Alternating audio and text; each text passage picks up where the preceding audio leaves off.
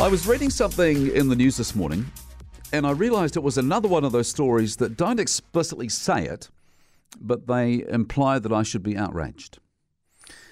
It was a piece online about the AJ Hackett Company, you know, the outfit that began here in New Zealand with the bungee jump in Queenstown and since gone global with operations all over the show.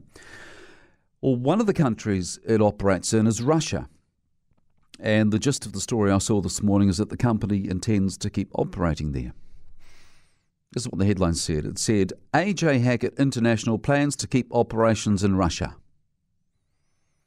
But what it was actually saying was AJ Hackett International not pulling out of Russia. See what I mean?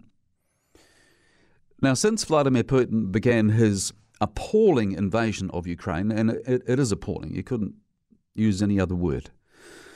Since he launched the first missile a couple of weeks ago, we've seen company after company falling over themselves to show solidarity with Ukraine. And to do that, they'll be shutting their doors at their operations in Russia.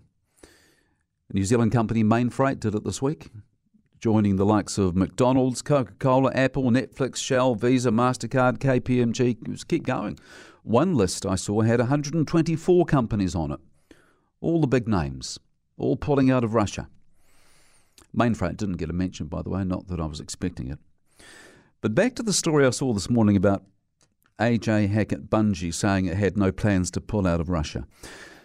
It got me thinking whether shutting up shop in Russia is just becoming the done thing as opposed to being the right thing. I think companies are doing it largely because it's become the done thing. Question is, though, is it the right thing?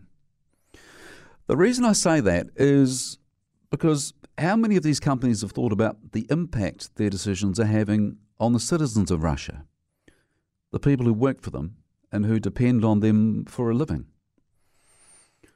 All of these people had nothing to do with the decision to invade Ukraine. Some of them will be supporting it, a lot of them will be opposed to it.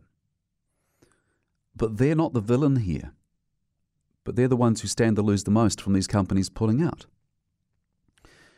And that's why I wasn't appalled when I read that AJ Hackett plans to keep operating in Russia. Because without wanting to sound too cynical, I think some of these outfits pulling out are doing it to protect their brand as much as anything.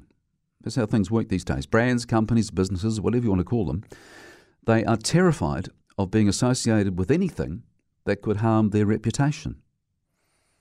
And so you can see why they're pulling out of Russia in their drives. That's brand association. Just like sponsors pulling out of TV shows or radio shows if things get a bit controversial. Brand association. You don't want to be associated with negative stuff, just the positive stuff. And this has become just as important, no, I think as important, as brand awareness for these companies.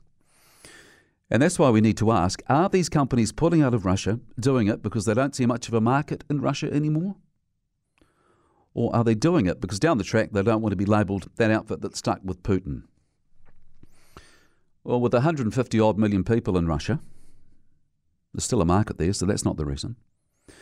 The reason they're doing it is that they don't want to be seen to be supporting Putin by sticking around. They're doing it for themselves and certainly not doing it for the Russian people. This headline in the New York Times puts it brilliantly. Putin's getting sanctioned, but Russia's getting cancelled. Other words, Putin's getting punished, but the Russian people are paying the penalty.